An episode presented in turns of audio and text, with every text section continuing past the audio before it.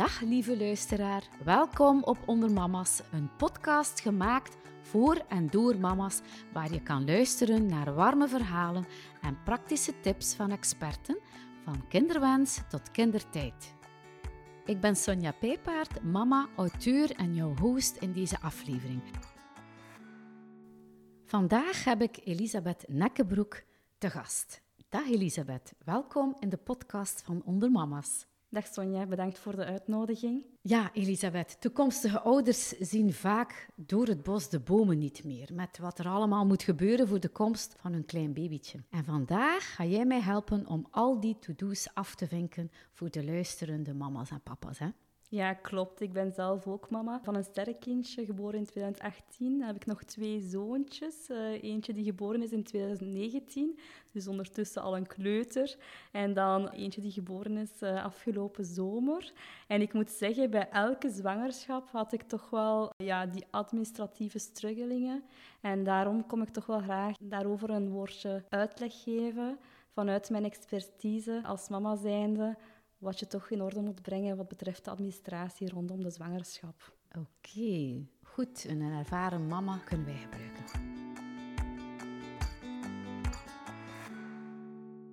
Nu, wanneer de zwangerschapstest een positief streepje vertoont, dan uh, maak je best een afspraak met de gynaecoloog of de vroedvrouw voor de eerste echo van je wondertje. Dat is een hele spannende gebeurtenis. Hè?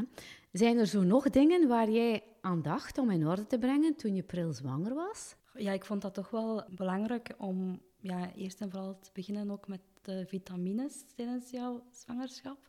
Dus ik ben begonnen met foliumzuur te nemen tot en met drie maanden van mijn zwangerschap.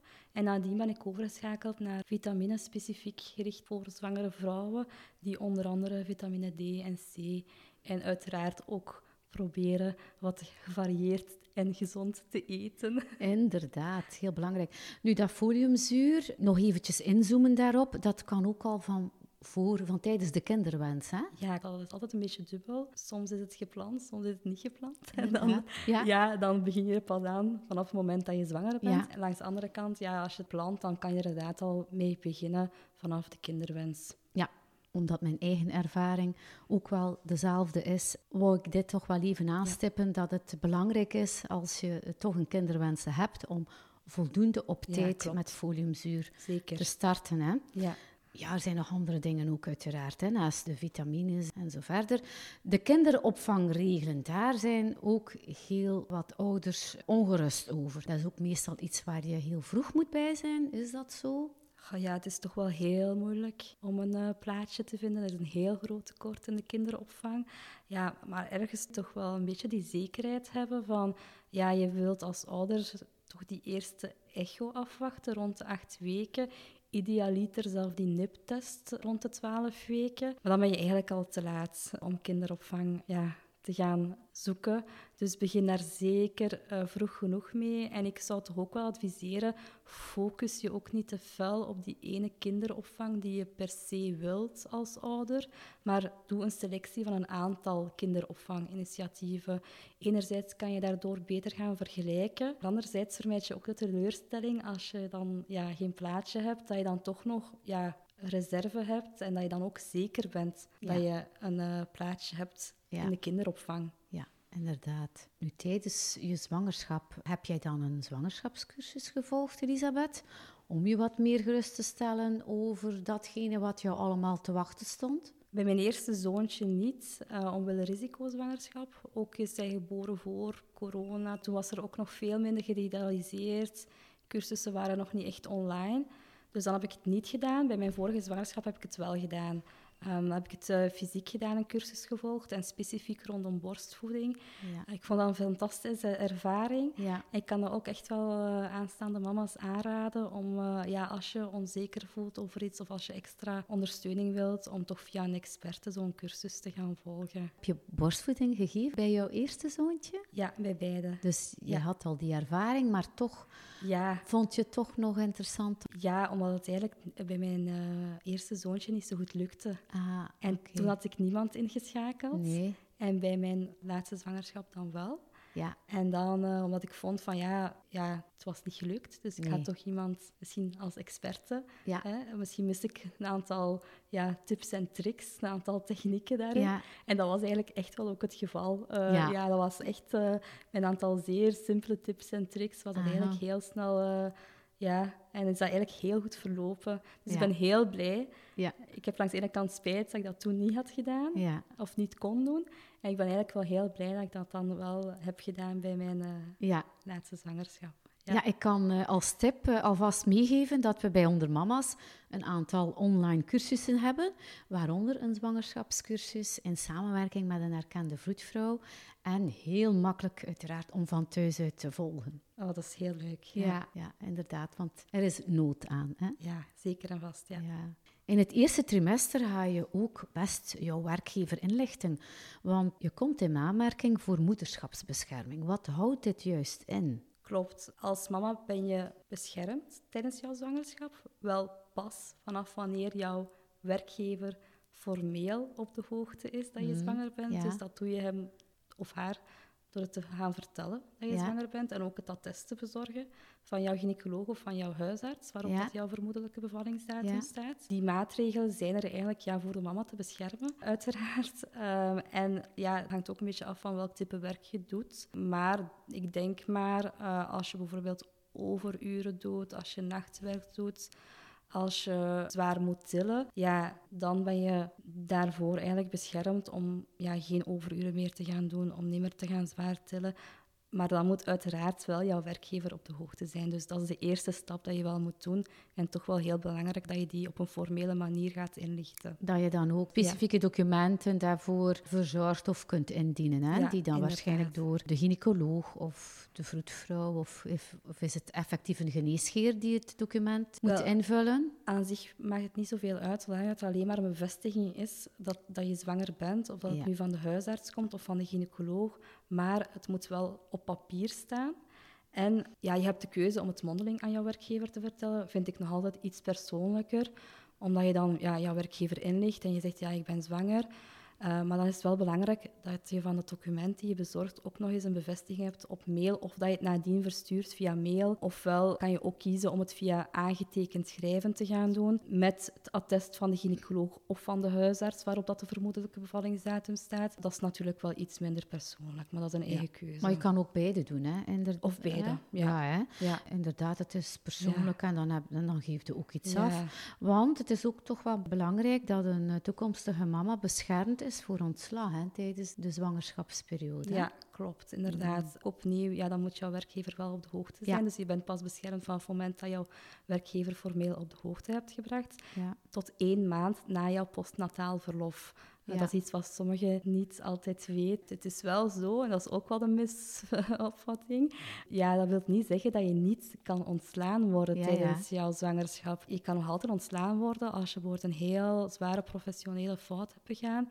Jouw werkgever mag je gewoon niet ontslaan omwille het feit dat je zwanger bent. Ja, het is goed dat dat eh, Ja. nog even duidelijk is. Hè? In eh, sommige sectoren is het ook verplicht om te stoppen met werken. Ja, klopt, dat is waar. Als de plaats waar dat je werkt een risico inhoudt voor jezelf of voor je baby, dan gaat de werkgever zelf of de preventieadviseur, als die er is, bekijken of dat je eventueel aangepaste taken kan doen of een aangepaste functie kan uitoefenen.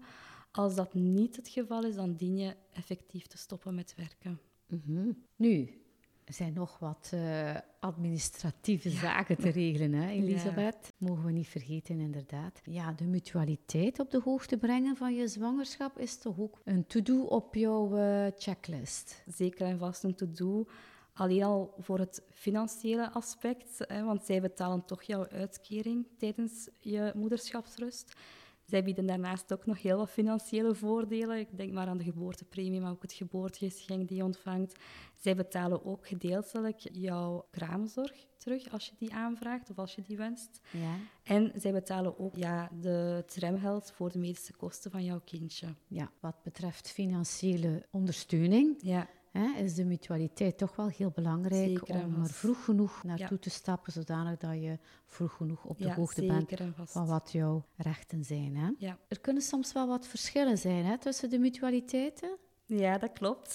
Dus dat is ook heel belangrijk dat je daar een, eh, ja, dat je die toch gaat vergelijken.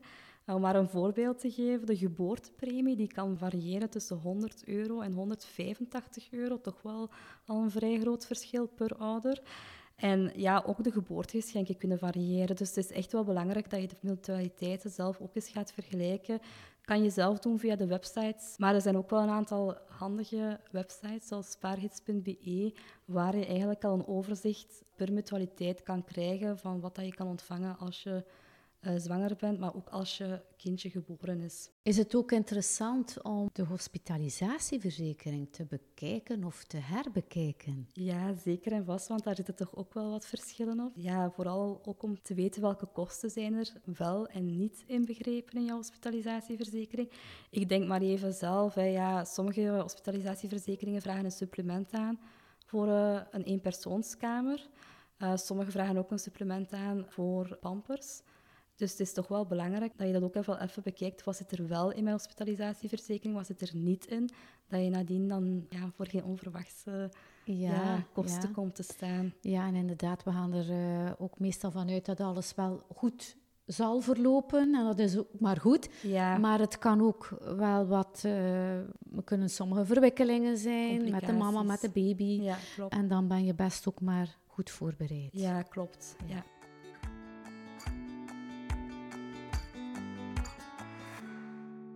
Nu, wanneer je eerste trimester afgelopen is, hè, dan, uh, voor je het goed en wel beseft, ben je in de helft van jouw zwangerschap. Hoog tijd dan om je startbedrag, ook nog gekend onder de naam kraamgeld, geboortepremie, aan te vragen.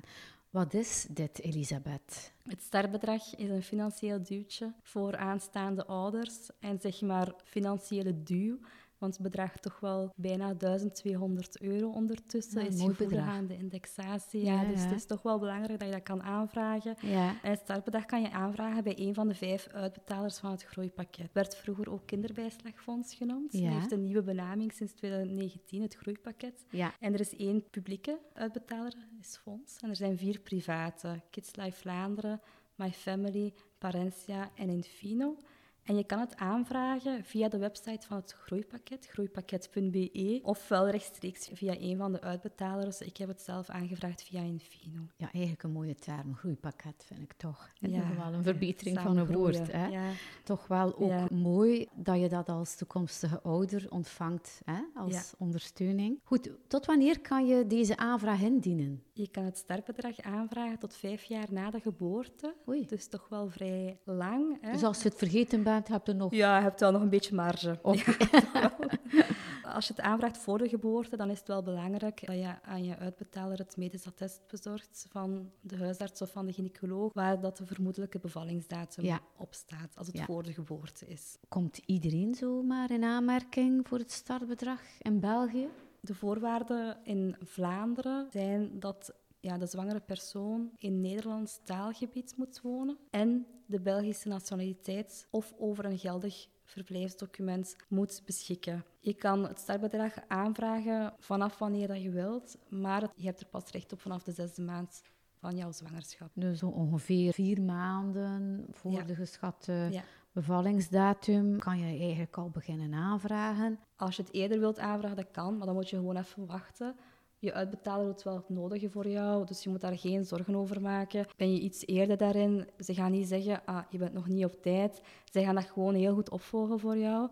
Ze maken dat in orde en het wordt pas uitbetaald ten vroegste twee maanden voordat je bevalt. Ah, ja. zo is het. Ja. ja. Is het startbedrag hetzelfde voor adoptie? Ja, dat bedrag is hetzelfde. Daarnaast heb je ook nog het eh, groeipakket, voorheen de kinderbijslag genoemd. Die krijg je na de geboorte maandelijks en per kind. Hè? Hoeveel is dit ongeveer per kind en waarvoor dient het eigenlijk? Het groeipakket is al iets ruimer. Hè. Dat is eigenlijk een verzameling van financiële tegemoetkomingen voor elk kind dat in Vlaanderen woont. Alles start wel met het startbedrag. Dus dat is heel belangrijk om dat eerst aan te vragen voor de geboorte of na de geboorte. En vanaf wanneer dat jouw kindje geboren is, zal je maandelijk eigenlijk een basisbedrag ontvangen, je basisgroeipakket. Voor kinderen geboren vanaf 2019 is dat een vast bedrag. Van intussen ook, maar dat is ook gevoelig aan indexatie. Dus die bedragen veranderen, maar dat ligt momenteel op een dikke 170 euro per maand. Het is voor elk kind gelijk. Alleen afhankelijk van jouw gezinssituatie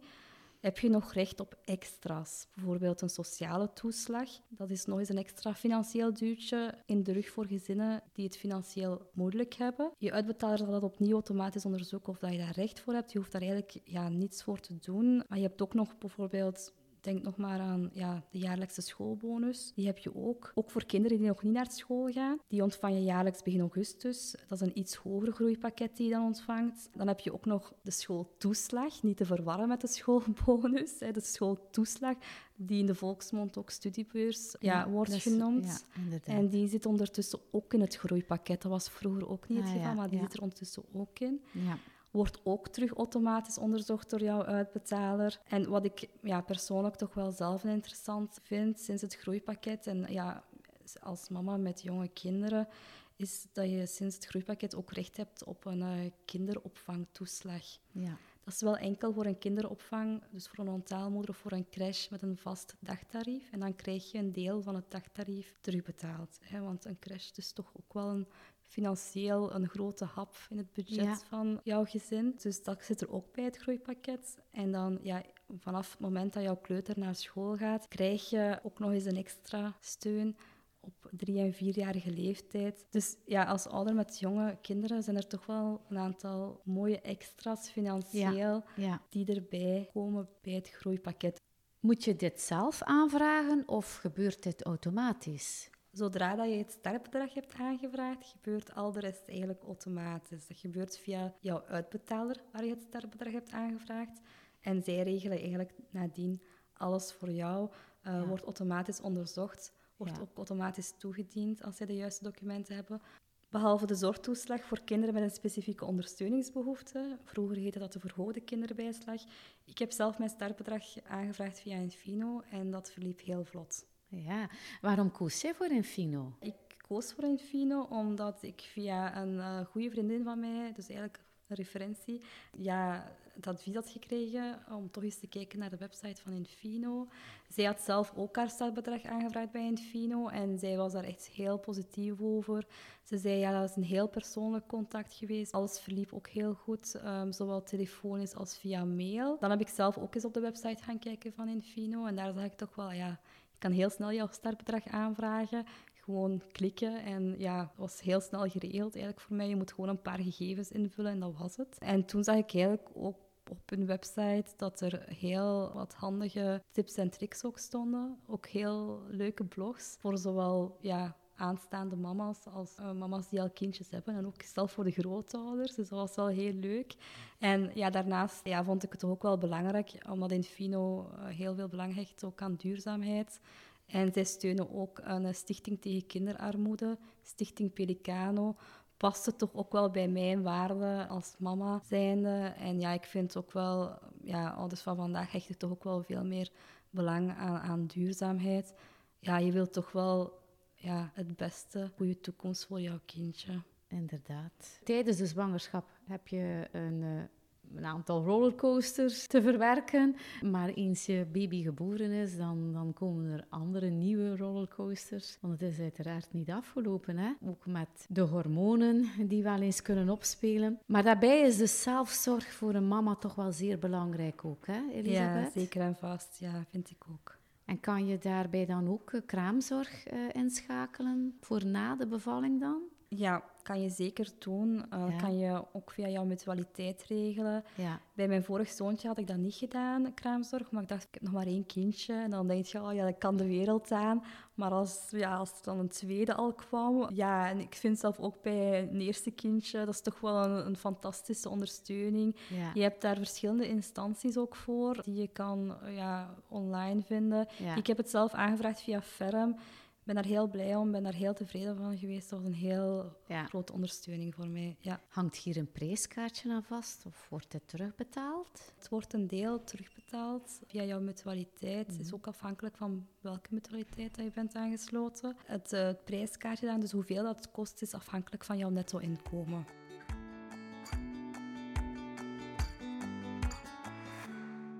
zoomen we misschien nog eventjes in op het laatste trimester van de zwangerschap. Hè? Want dan begin je zo ongeduldig uit te kijken naar het moment dat je je baby kan verwelkomen. En je, richt de babykamer in, brengt een bezoekje aan de materniteit waar je zal bevallen. Je regelt de opvang voor je kroost eens je bevallen bent. Je zet ook jouw materniteitskoffertje klaar. Wat waren zo uh, jouw essentials, Elisabeth? het is heel cliché, maar ik vond toch wel ja, de gewassen kleertjes voor de baby. En ook comfortabele kleding voor jezelf en ook die wel vuil mag worden. Uh, vond ik toch wel, ja, dat moest er als eerste, dat zat er bij mij eigenlijk als eerste in. Ja. ja. Hou ook een beetje rekening met het seizoen dat je bevalt, als het natuurlijk heel warm is. Ja, vond ik, ik heb dat ook meegenomen toen, um, een ventilator wel handig, omdat je hebt eigenlijk in de ziekenhuiskamer zelf geen airco. Nee. Verloskwartier gelukkig wel. Ja. Um, de seizoensgebonden artikelen ja, neem ze zeker ook mee als kouders. Denk ik bijvoorbeeld aan warme sokken. En ja, jouw gsm en jouw oplader, toch ook wel belangrijk. En als je nog inspiratie nodig hebt, dan heb ik toch ook wel... Ik heb toch wel heel wat handige checklists online gevonden. Ja, ook wij hebben er een bij onder mama's, een handige checklist. Want inderdaad, het is wel uh, handig om, om van alles mee te hebben die je toch wel wat comfortabel kunnen maken. Hè? En ook om zeker te zijn dat je niets vergeet. Hè? Want ja. dat, uh, als, mama, allez, als uh, aanstaande mama zijn onder invloed van de hormonen, ja. vergeet je al sneller iets. En dat is dan wel echt wel handig dat er zo van die hulpmiddeltjes zijn, zoals checklisten. Ja.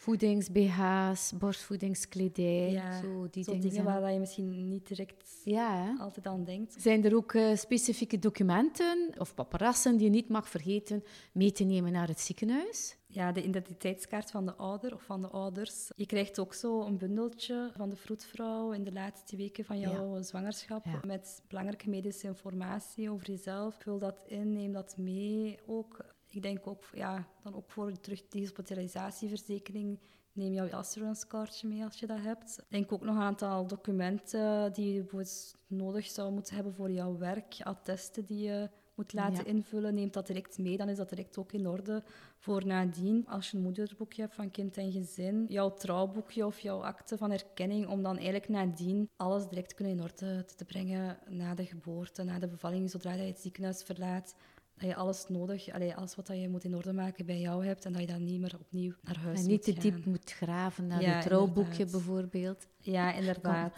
Kan, kan nodige stress meebrengen die je echt kunt missen. Ja. Ja. ja, een week voor je bevalling gaat dan de moederschapsrust in. Misschien daar nog iets meer over. Gebeurt dit automatisch of is het iets wat je moet aanvragen? Het is wel belangrijk dat jouw mutualiteit uh, of jouw vakbond of jouw werkgever op de hoogte is. Hè, dat uh, je in moederschapsrust gaat. Het aantal weken dat je dan krijgt, is, ja, als werknemer heb je recht op 15 weken. En als zelfstandige op 12 weken. En dat is ook bij adoptie het geval. Ja, maar dus dat ene weekje moederschapsrust is soms nog wel wat onduidelijk. Want ja, je, je hebt een vermoedelijke bevallingsdatum. Ja, klopt. En die is vermoedelijk.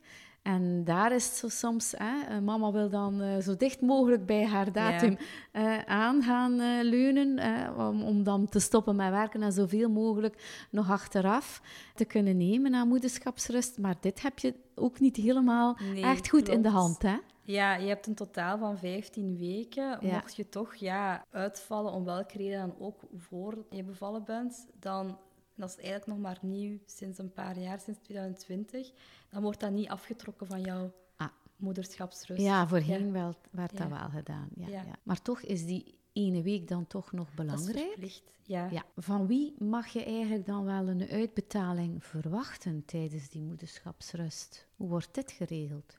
Dat is via jouw ziekenfonds. Ja. Wat als je werkloos bent? Heb je hier dan ook recht op? Ja, je ontvangt dan het bedrag van je werkloosheidsuitkering en ja, dan ook nog een extra toeslag die je krijgt tijdens deze periode. Toch misschien nog een belangrijke vraag ook. Wat als jij en je partner niet getrouwd zijn? Moet je dan iets specifiek doen om uh, je kindje te erkennen? Als je je kindje dan wilt erkennen, als je niet getrouwd bent, dan moet je bij ja, de burgerlijke stand van jouw gemeente ofwel bij de notaris. Hè. Mm -hmm. kan zowel voor als na de geboorte. ja. ja. ja.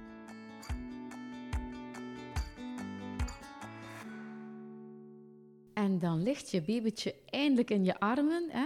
En na een paar dagen begin je toch al wel een aantal zaken te regelen. Hè? Je brengt je hospitalisatieverzekering op de hoogte, zodat ook alle kosten rechtstreeks naar hen kan uh, doorgestuurd worden. Maar heeft jouw kindje ook al een verzekering nodig na de geboorte, voor het geboren is? Hoe zit dat? Wel, na je bevalling moet je binnen de 15 dagen, niet onbelangrijk, want dat is eigenlijk maar een heel korte termijn, aangifte doen van de geboorte van jouw kindje op de burgerlijke stand van de gemeente waar dat je bevallen bent. En op dat moment wordt je ziekenfonds ook automatisch op de hoogte gebracht. Maar toch is het toch wel ook nog eens aan te raden om jouw ziekenfonds zelf ook nog eens te gaan contacteren. Dan kan je zelf ook het geboorteattest nog eens voorleggen en ook de verplichte ziekteverzekering afsluiten. Na de inschrijving van jouw baby, als dat dan in orde is, dan ontvang je ook zo dat kaartje voor jouw kindje en de klevertjes die je dan nodig hebt voor terugbetaling van de medische kosten. Ja, ja, ehm, ja. En ja, sluit zeker ook dan onmiddellijk een hospitalisatieverzekering af. Veel denken, ja, mijn kindje is toch maar nog juist geboren, er kan toch niks misgaan. Maar ja, als je het niet hebt, dan komen daar zo hoge kosten bij. Doe dat ook onmiddellijk. Ja. En als je al zelf verzekeringen hebt, zoals bijvoorbeeld familiale, een ongeval, een levens- en uitvaartverzekering, hoef je niet opnieuw aan te vragen.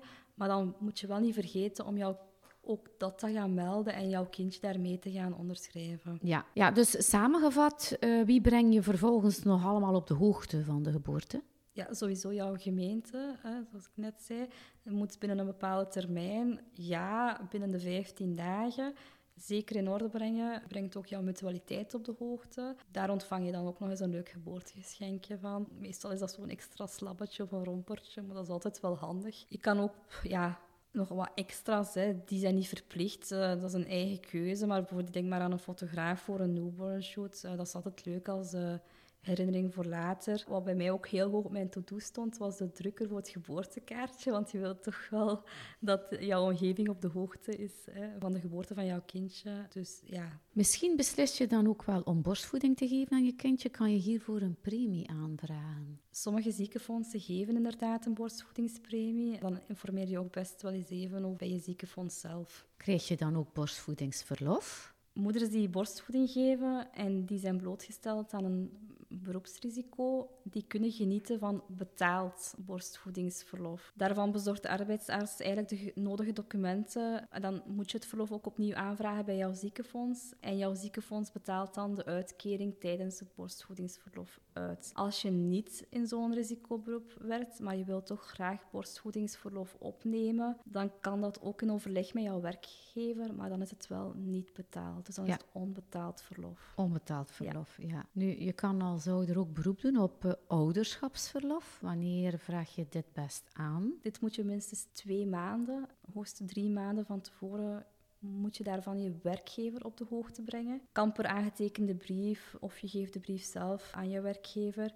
En in die brief moet er wel vermeld staan wanneer de begindatum is van het ouderschapsverlof. En je moet ook minstens een jaar aan het werk zijn om van ouderschapsverlof te kunnen genieten. Welke vergoeding krijg je tijdens dit verlof? Dat is afhankelijk van hoeveel ouderschapsverlof je opneemt. Die bedragen die kan je raadplegen op de website van de RVA. Ja, misschien nog eventjes op eh, hoeveel verlof heb je recht? Je hebt recht op vier maanden voor elk kind jonger dan 12 jaar. Of tot 21 jaar als je kindje een geestelijke of lichamelijke aandoening heeft van minimum 66 procent. Ja, en na al die verloven die we nu al gehad hebben, zijn er nog andere soorten verloven voor de ouders? Je hebt het geboorteverlof. Dat is wel enkel geldig voor de papa en de meemama. Sinds 2023 uh, eh, zijn dat 20 dagen en die dien je verplicht op te nemen binnen de vier maanden na de geboorte.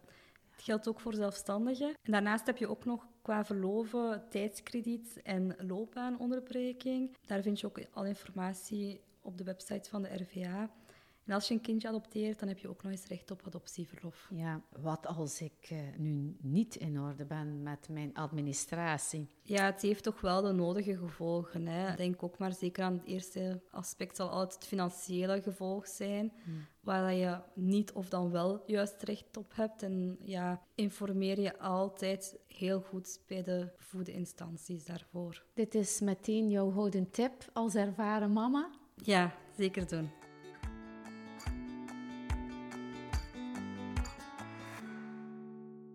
Bedankt Elisabeth voor het gesprek, want we hebben een heleboel interessante en belangrijke informatie vergaard tijdens deze podcast. Hè? Ja, klopt. Bedankt dat ik mocht langskomen, dat ik ook mijn expertise mocht delen. En veel succes ja. aan alle mama's. Ja, inderdaad. Nog een laatste tip voor alle mama's en papa's die dit graag nog allemaal even in een duidelijk overzicht willen zien. Dit kan wel nodig zijn. Er is op de homepagina van ondermamas.be een checklist voor toekomstige ouders om te downloaden met alle puntjes die we net besproken hebben in deze podcast. Bedankt Elisabeth om erbij te zijn. Het was heel fijn. Bedankt Sonja. Bedankt om er opnieuw bij te zijn in deze aflevering van de Ondermama's podcast. Vergeet zeker niet om je te abonneren op onze podcast. Neem een kijkje op ondermamas.be en volg ons op Instagram voor extra warme content van zwangerschapswens tot kindertijd. Tot de volgende keer.